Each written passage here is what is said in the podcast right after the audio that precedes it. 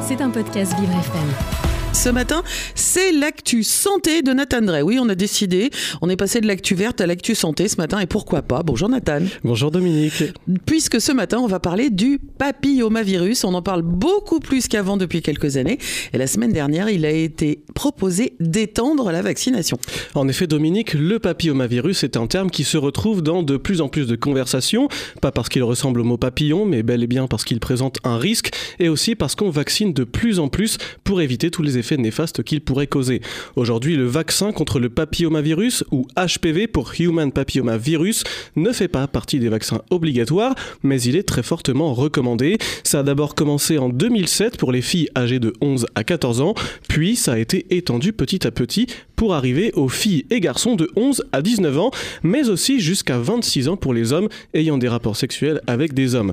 Et le 29 janvier dernier, l'Académie nationale de médecine a émis une recommandation une recommandation qui vise à, je cite, étendre et encourager la vaccination HPV en population générale jusqu'à 26 ans. Et pourquoi cette nouvelle recommandation, Nathan? Pour l'Académie des médecins, le risque d'infection perdure tout au long de la vie dans les deux sexes et 50% des cancers du col de l'utérus sont dus à des infections contractées après 20 ans. L'Académie déclare aussi que plusieurs études montrent l'efficacité et la bonne tolérance du vaccin entre 16 et 26 ans sur les lésions précancéreuses.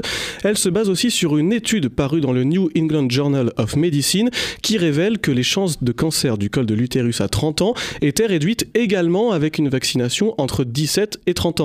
Mais il faut quand même noter que cette vaccination reste beaucoup moins efficace qu'une vaccination faite avant 17 ans. La Haute Autorité de Santé a annoncé prendre connaissance de cet avis de l'Académie de médecine sur ce sujet qu'elle considère très important. Elle compte étudier cette année l'éventualité de recommander la vaccination pour les femmes et hommes jusqu'à 26 ans et de toute orientation sexuelle. Si on peut faire diminuer les risques, c'est une bonne chose, mais beaucoup de gens aujourd'hui ne connaissent pas vraiment ce virus et donc ne se vaccinent pas. Vous avez raison Dominique, je vais expliquer ce qu'est le papillomavirus pour les auditeurs qui sont encore dans le flou à ce sujet.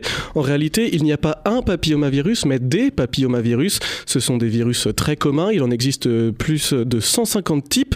Ces virus, ils peuvent infecter la peau et les muqueuses. Leur transmission se fait quasi exclusivement par le contact sexuel.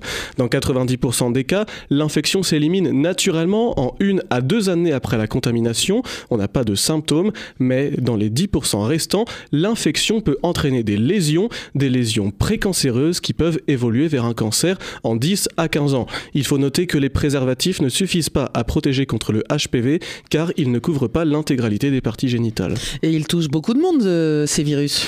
On estime que 80% des adultes sont infectés par un papillomavirus au cours de leur vie et en France chaque année on compte environ 30 000 lésions précancéreuse du col de l'utérus, 3000 nouveaux cas de cancer et 1000 décès. Il faut également savoir que même si c'est le cas le plus fréquent, l'utérus n'est pas le seul touché. Le papillomavirus peut être responsable de cancer du pénis, de l'anus ou de la sphère ORL. Et même si les hommes sont moins à risque, la vaccination a son utilité car en vous vaccinant, vous évitez aussi de transmettre le virus aux personnes avec qui vous avez des rapports. Et pensez bien, mesdames, que vacciné ou non, il est important de se faire dépister assez souvent pour stopper le cancer avant qu'il ne devienne trop important. L'actu santé de Nathan Drey. Merci Nathan, très belle journée. On se retrouve demain Et oui, à demain. C'était un podcast Vivre FM. Si vous avez apprécié ce programme, n'hésitez pas à vous abonner.